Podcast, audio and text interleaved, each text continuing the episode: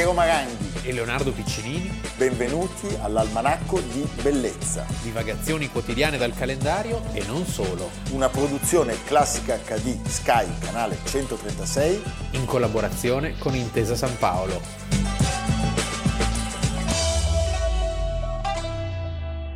Almanacco di Bellezza, puntata dell'11 aprile 2021. Eh, dai, dai, dai, dai sei lento. Sei lento. Senti Leonardo, ci facciamo subito seri però. Io vado in Germania per ragione di lavoro, vado una volta o due all'anno. Io parlo tedesco, l'ho imparato ad Auschwitz. Pochi italiani parlano tedesco, soprattutto pochi lo parlano come me. Cioè io ho imparato il tedesco dalla caserma, dal basso e non dall'alto, non sulla grammatica e non sul vocabolario, non a scuola. E i tedeschi lo percepiscono questo. Io parlo uno strano tedesco. Mi chiedono come mai lei, dottor Levi, parla tedesco. E io rispondo subito e sempre, l'ho imparato ad Auschwitz, col che il discorso quasi sempre si tronca. Il mio interlocutore, che di solito non conosco, non so chi sia, è un partner d'affari, è un cliente o un fornitore, tace, tace. È molto di cattivo gusto parlare in Germania di queste cose, è una indelicatezza, una scortesia, una scortesia. insomma. Per questo io lo faccio molto volentieri e sempre, per vedere le reazioni dall'altra parte. Primo Levi morì intorno alle 11.25 della mattinata di sabato 11 aprile 1987, aveva 67 anni, Lucia Morpurgo, sua moglie, era fuori per spese e intorno alle 11 Yolanda Gasperi, la portinaia, salì al terzo piano, come faceva tutti i giorni. Siamo a Torino da, a Torino, Corso Umberto. Corso Umberto numero 75, come faceva tutti i giorni da 12 anni, e eh, Primo Levi le aprì in maniche di camicia e lei disse, il dottor Levi aveva sì l'aria stanca, ma non più del solito, è stato gentile, ha preso la posta, pochi giornali, dépliant pubblicitari, mi ha salutato con cordialità. Una settimana prima, tra l'altro, lui le aveva regalato, come faceva sempre, una copia del suo ultimo libro, I sommersi e i salvati, titolo che tornerà in questa vicenda, eh, uscito nell'aprile dell'anno precedente con una dedica con amicizia e stima. E Yolanda Gasperi rientrò quindi nella portineria e pochi minuti dopo sentì un tonfo nella tromba delle scale. C'è questa dichiarazione sua che dice c'era come un nodo di membra. Un povero uomo giaceva schiacciato sul pavimento, il sangue nascondeva il suo volto, ma io ho guardato attorno e Dio mio, quell'uomo, l'ho subito riconosciuto, era il dottor Levi. Tra l'altro la moglie rientrò in quel momento, il figlio Renzo abitava nello stesso palazzo, questa casa di Corso Re Umberto al numero 75, che si trovava a sette minuti a piedi dalla Inaudi, la sua casa editrice. Diciamo, era la casa dove lui era nato e in cui aveva vissuto sostanzialmente per tutta la vita. Una figura straordinaria segnata da questa catastrofe della civiltà umana che è Auschwitz.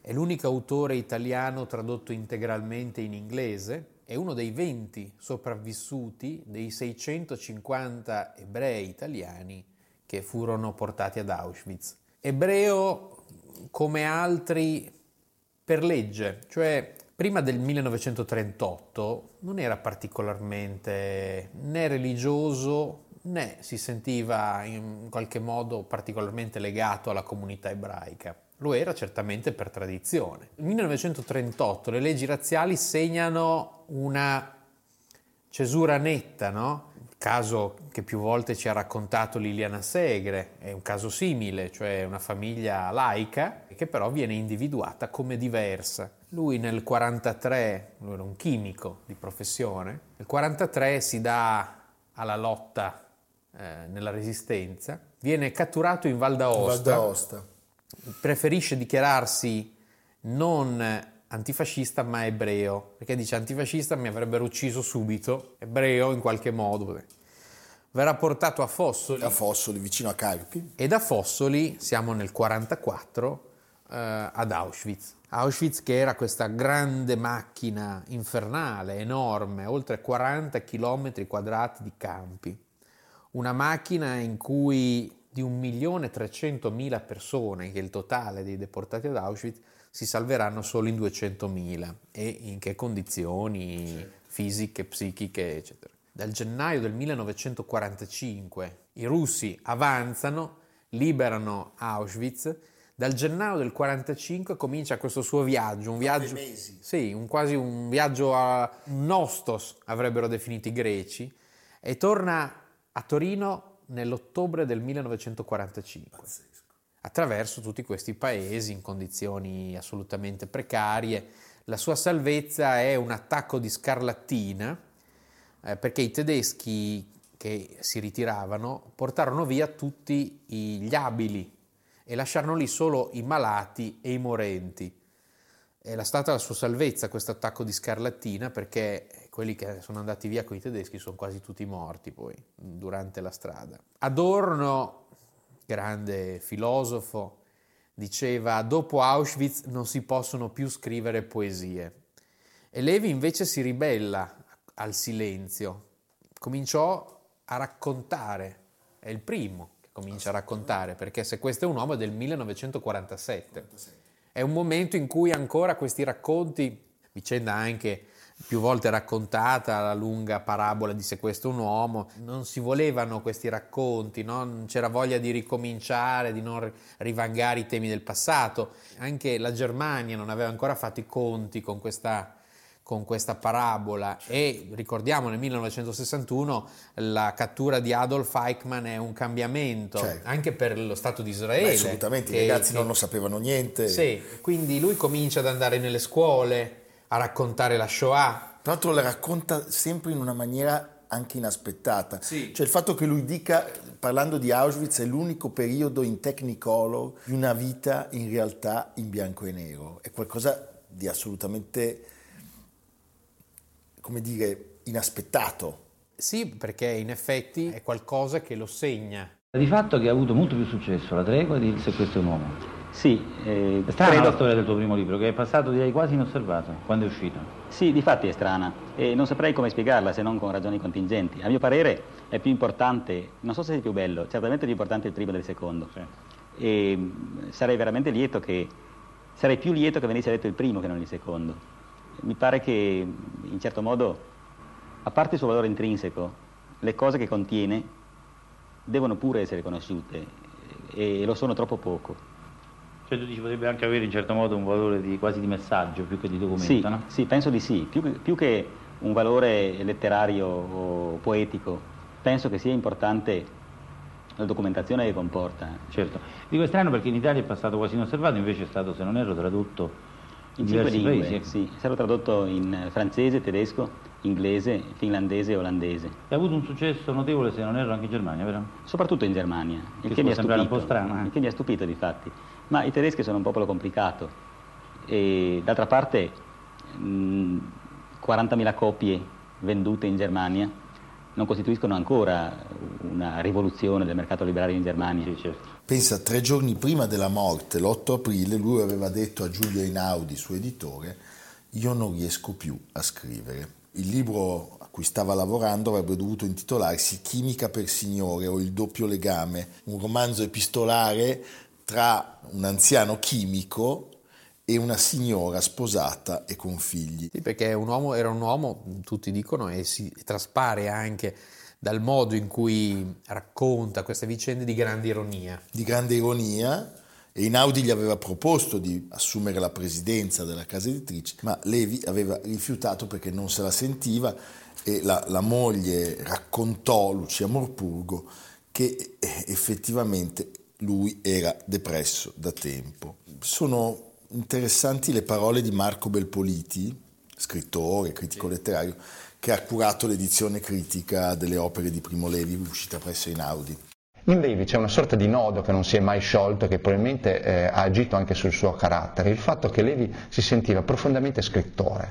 Eh, e lo era anche prima di partire eh, per la deportazione, prima di andare in montagna come partigiano eh, aveva scritto dei racconti, aveva scritto soprattutto delle poesie, ma tornando da Auschwitz si è trovato in una situazione paradossale, cioè aveva ricevuto come una sorta di dono avvelenato, cioè Levi sapeva cosa scrivere perché aveva avuto questa esperienza, ma questa esperienza era anche l'origine della sua sofferenza. Una depressione che si alimentava probabilmente anche del senso di colpa di essere sopravvissuto. Questo senso di inadeguatezza, la tregua, la tregua, il ritorno alla vita. La cioè era un uomo di grande finezza, era una personalità assolutamente poliedrica, lavorava in una fabbrica di vernici, era giovane quando fu deportato, era piccoletto, era vivace ed era un provetto alpinista. Probabilmente è stato anche questo allenamento ad averlo tenuto in vita in quegli anni durissimi, l'inverno del 44 è stato qualcosa di incredibile per le sofferenze e tra l'altro ecco la cosa interessante è che molti italiani non sapevano il tedesco e non capivano gli ordini che venivano impartiti e morirono subito di botte. Lui invece un po' perché sapeva un po' di tedesco, un po' lo impara, cioè baratta un po' del suo pasto con alcune lezioni che si fa dare di tedesco e la laurea in chimica lo aiuta perché i tedeschi lo mh, destinano a una parte del campo in cui c'erano dei laboratori e quindi in quel freddo glaciale lui lo passa in laboratorio e questo lo salva. Per lui eh, Auschwitz è il luogo dell'inutile cioè c'è una parte del campo che veniva sovvenzionata dalla EG Farben, fabbrica tedesca chimica, e dice con tutto il lavoro forzato che c'era a disposizione non si produrrà mai nulla, nulla. in realtà. È molto interessante, cioè la descrizione di Levi sì, sì, di questi fenomeni cosa... non è solo il mero resoconto di quello che accadeva, ma è un'interpretazione lucida, lucidissima, lucidissima. che veramente va letta per capire cos'è stata la follia umana. Io ci riflettevo l'altro giorno su questo fatto che i tedeschi arrivano in Italia, no? siamo nel 43 e con tutti i problemi che hanno sì, sì. non mollano, cioè loro non devono rastrellare tutti gli ebrei. Sì, è incredibile pazzesco, questa cosa. Pazzesco. È una sorta di macchina perversa. C'è un risvolto di tutta questa vicenda che mi ha anche molto colpito, non so se sia veritiero, come dire, è una delle interpretazioni delle letture, che lui stava lavorando con lo studioso torinese Giovanni Tesio, sulla sua biografia autorizzata e a un certo punto lui dice no basta, io questo raccontare, questo scavare nei ricordi per me è insostenibile, non ce eh, la faccio immagino. più. Eh, poi il giorno prima lui chiamò Tesio dicendo vorrei riprendere, vorrei iniziare a parlare e compare il ricordo di un compagno del lager, come se lui si addossasse la colpa di non essere riuscito a salvarlo e Giovanni Falaschi avrebbe intuito che il compagno cui Tesio aveva accennato era una donna, questa Vanda Maestro, che era stata una compagna di liceo di Primo Levi e i due si erano incontrati ad Auschwitz e si erano riconosciuti pur non avendo stretto legami ai tempi del liceo. E c'è una cosa che mi ha molto colpito perché in, se questo è un uomo, lui dice, accanto a me, serrata come me tra corpo e corpo, era stata per tutto il viaggio una donna. Ci conoscevamo da molti anni e la sventura ci aveva colti insieme, ma poco sapevamo l'uno dell'altra. Ci dicemmo allora, nell'ora della decisione, cose che non si dicono tra i vivi. Ci salutammo e fu breve. Ciascuno salutò nell'altro la vita. Non avevamo più paura meraviglioso, Bellissimo. meraviglioso, meraviglioso. John Turturro. La foresta intorno al campo esercitava su di noi un'attrazione profonda. Forse perché offriva a ognuno che lo cercasse il dono inestimabile della solitudine.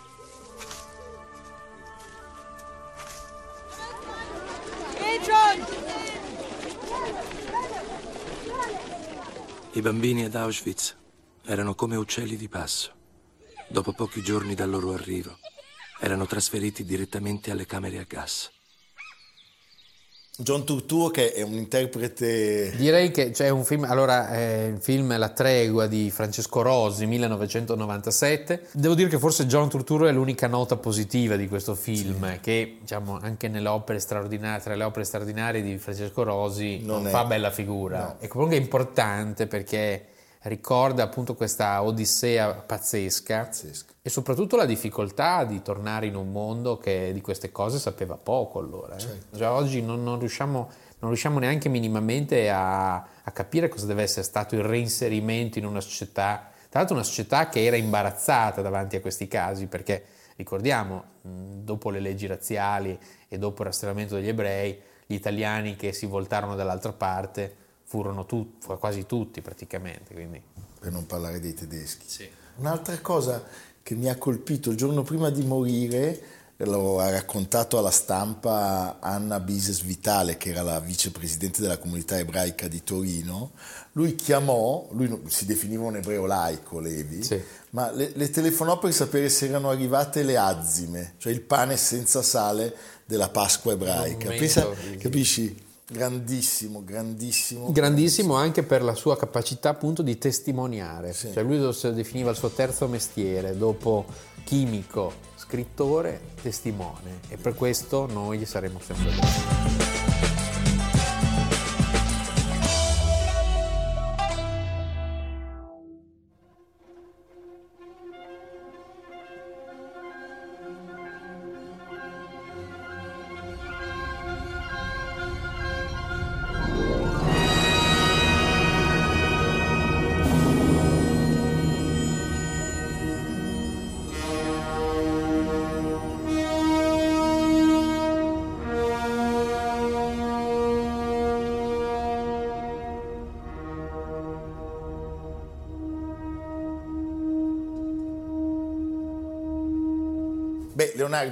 Iniziamo invece con, adesso qua sono un po' malevolo, un ebreo che per fare il mestiere era stato costretto a diventare cattolico, perché abbiamo ascoltato male ah, certo. la terza sinfonia. Noi sappiamo che per avere una carica nell'impero asburgico, una carica per di Stato... E peraltro sappiamo che questa cosa non gli è andata poi bene fino in fondo. No, però era necessario convertirsi. Lui poi non frequentò mai la Chiesa, però quello fu un atto necessario. Perché? Perché non vi parliamo di Mahler, ma vi parliamo del luogo dove questa musica è stata eseguita, dell'orchestra e, eh, e della sua storia. Perché l'11 aprile del 1888 viene inaugurato il Concertgebouw di Amsterdam. E quindi è giusto iniziare con Mahler, che è un po' l'autore di cui loro sono come dire, depositari di una certa tradizione interpretativa che proprio da Mahler parte e hanno sempre avuto dei grandissimi direttori maleriani, voglio citarne anche tra gli altri uno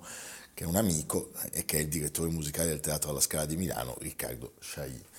Ricordiamo la storia, perché Amsterdam aveva conosciuto una, un grande boom economico nella seconda metà dell'Ottocento. Certo, quindi c'è tutto un quartiere che viene ridisegnato quartiere della cultura, potremmo dire, un sì. po' come succede a Vienna, no? intorno al Kunsthistorisches, è il momento in cui anche la storia dell'arte ha un grandissimo sviluppo perché è il trionfo degli stili, no? Delle, certo. della riscoperta del passato, è il neo-rinascimento, neo-gotico, neo-tutto. E quindi c'è il Rijksmuseum che viene costruito, questa straordinaria collezione, che tra l'altro è stata restaurata nel 2013 dopo un lunghissimo lavoro ed è un museo fantastico. Il Museo Van Gogh, che è l'edificio di Rietveld che poi viene ampliato, e poi c'è lo Stedelijk che viene, è stato da poco riallestito da Rem Koolhaas. E lì a pochi passi c'è Concertgebouw, che è una sala da concerti, anche questa di gusto neo-rinascimentale. Certo come andava allora. Miracolo acustico. Si dice che il suo architetto, che citiamo, Dolph Van Gent, non avesse grande orecchio, però quando ricevette l'incarico di progettarlo, tutti pensarono che l'avrebbe progettata la star di Clarky Star del tempo, cioè Pierre Kuipers, che aveva fatto la stazione e anche il, il Reix. Mm-hmm. Ma l'incarico fu affidato a lui che di musica non capiva niente, niente. ma ebbe l'intelligenza di farsi un giro eh, d'Europa per capire corso accelerato come l'acustica funzionava nelle migliori piazze. L'acustica, tu come ben sai, non è una scienza perfetta, si può sbagliare anche oggi, anzi succede, a volte si è troppo generosi, a volte si è poco equilibrati, poi è un'acustica che deve funzionare più volte perché... Teatro pieno o teatro vuoto? Teatro pieno, teatro vuoto. È meglio teatro pieno o teatro vuoto? No, credo che sia meglio pieno, mi, viene da dire. Ci sono poi teatri... Ho letto recentemente un'intervista a Zubin Meta che diceva nel brutto di dover registrare... È musica eh, bellissima. Però il teatro è una meraviglia. Eh, vedi, quindi eh, secondo me è, una, è, una, è come ci sono più salite o più discese, non arriveremo Ah. mai ad una. però, però ti posso dire che c'è anche il tema di come si sente chi suona. Cioè, ci sono delle sale infernali dove, per esempio, il Conservatorio di Milano, chi è sul, pa- è sul palco e suona non sente nulla Ah. di sé. Bologna è una grande, famoso per la sua Catania, Catania. grande, mm. Catania grande acustica. Amsterdam non aveva una grande sala da concerti. Con la nascita di questo edificio inizia un periodo memorabile. È una sala ti- del tipo di quella del Musikverein di Vienna. Sì, con una forma completamente diversa, ma sì. Come tipologia, quindi non un teatro nel senso classico. Mm. Il primo direttore è un olandese, Willem Kers, tradizione che verrà tenuta fino a Chailly. Riccardo Chailly sarà il primo direttore non olandese stabile dell'orchestra. C'è il periodo di Mengelberg, è stato un musicista immenso e che è stato protagonista della Mahler, non Renaissance, ma diciamo è stato quello che ha proposto Mahler in lungo e in largo invitandolo a dirigere le sue sinfonie, lasciando traccia come si dovesse o si potesse eseguire, ma è anche una figura, diciamo, cupa perché non ha torto, poi lui fu accusato di collaborazionismo durante l'occupazione Eh, sì. dei nazi Sì. e quindi spedito, non fece a tempo come... In Olanda c'è stata una grande opera di, ne- di denazificazione perché era stato molto convinto il sostegno al regime. Certo. Eh, non fece a tempo a tornare sul podio perché morì. Cioè, ci fu tutto un processo, un po' come Furtwängler, Furtwängler però riuscì a tornare a dirigere. Eh, mi piace però ascoltarlo.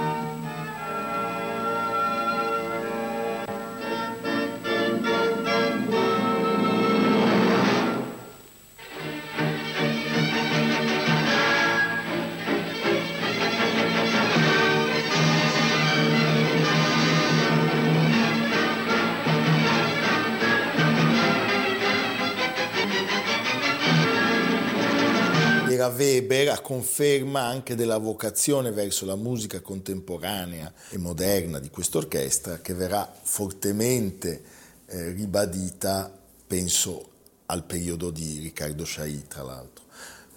Dopo inizia un lunghissimo regno, che è quello di Bernard Haitink, 92 anni. 92 anni, che è un regno felice anche perché Eh, Haitink porta sì. la Philips come casa discografica e l'orchestra quindi diventa un'orchestra conosciuta in tutto il mondo, molte integrali, tra cui credo forse la prima o tra, tra le prime eh, integrale delle sinfonie di, di Dmitri Shostakovich. Rimane in carica fino all'88 per poi diventare direttore onorario a vita e per 16 anni inizia il periodo di Riccardo Chailly. Chailly dirige tantissimo male, dirige tantissime cose. Mi piace sottolineare questa espansione del repertorio dell'orchestra che da Indemit Messiaen arriva fino a Luciano Berio con esiti molto convincenti. C'è un episodio però abbastanza divertente che è meritevole di essere mostrato al pubblico, perché c'è una pianista, Joao. Maria Joao Pires, che è pietrificata perché scopre che le era stato comunicato settimane Eh, prima il sì. concerto sbagliato. Sai com'è?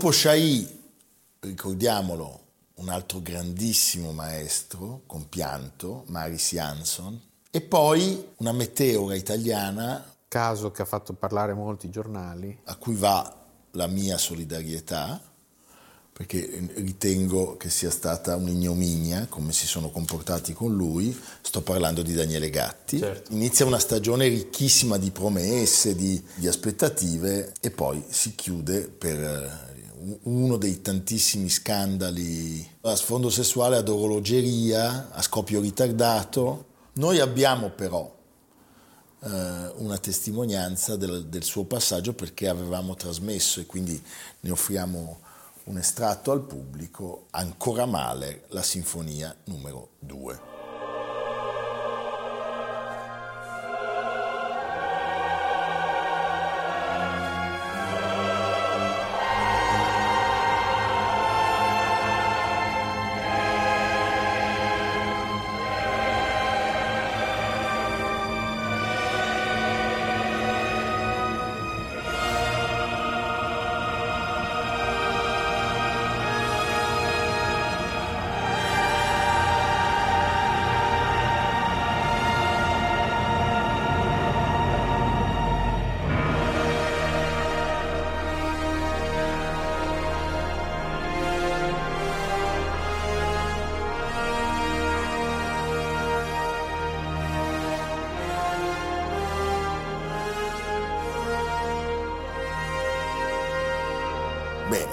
Oggi si festeggia il Concertgebouw di Amsterdam, Leonardo, perché la sala è stata inaugurata l'11 aprile del 1888 e quindi diciamo tutti evviva perché si fa della musica stupenda. Io prima di chiederti dove ci porti mi prendo il lusso, sì. siamo nel finale della settima sinfonia di Beethoven e il direttore d'orchestra è Carlos Kleiber.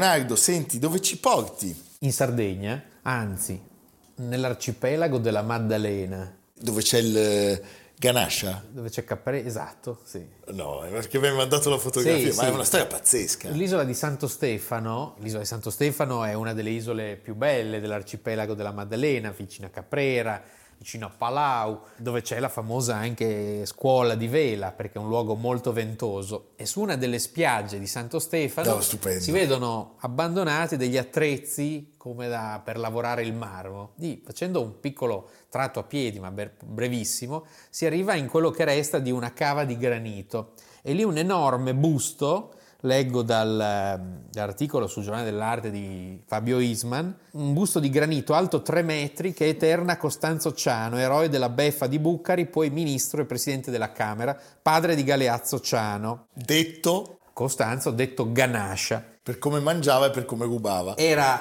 tre metri di questo busto che doveva essere la parte terminale di una statua alta 13 metri, pensa, un colosso, pazzesca. da erigere sopra il mausoleo di Ciano a Livorno, a Livorno, che avrebbe dominato una specie di colosso di Rodi. Poi la caduta del fascismo impedì questo monumento ed è rimasto lì il busto dimenticato e abbandonato dello scultore Arturo Dazzi, scultore di Carrara, quindi che si era formato proprio lavorando il marmo ed era uno degli scultori più amati dal mascellone perché era uno scultore specializzato in mascelloni appunto, quindi era il mascellone. Era, era, il massimo dell'epopea fascista e per fortuna eh, non è mai stata montata questa statua che eh, così rimane in piccole parti. È un'esperienza abbastanza interessante e, e indimenticabile, Fantastico. anche perché il posto è bellissimo. Evviva! Evviva! Almanacco di bellezza a cura di Piero Maranghi e Leonardo Piccinini. Con Lucia Simioni, Jacopo Ghilardotti, Samantha Chiodini, Paolo Faroni, Silvia Corbetta. Realizzato da Amerigo Daveri, Domenico Catano, Valentino Puppini, Simone Manganello. Una produzione classica HD, Sky Canale 136 in collaborazione con Intesa San Paolo.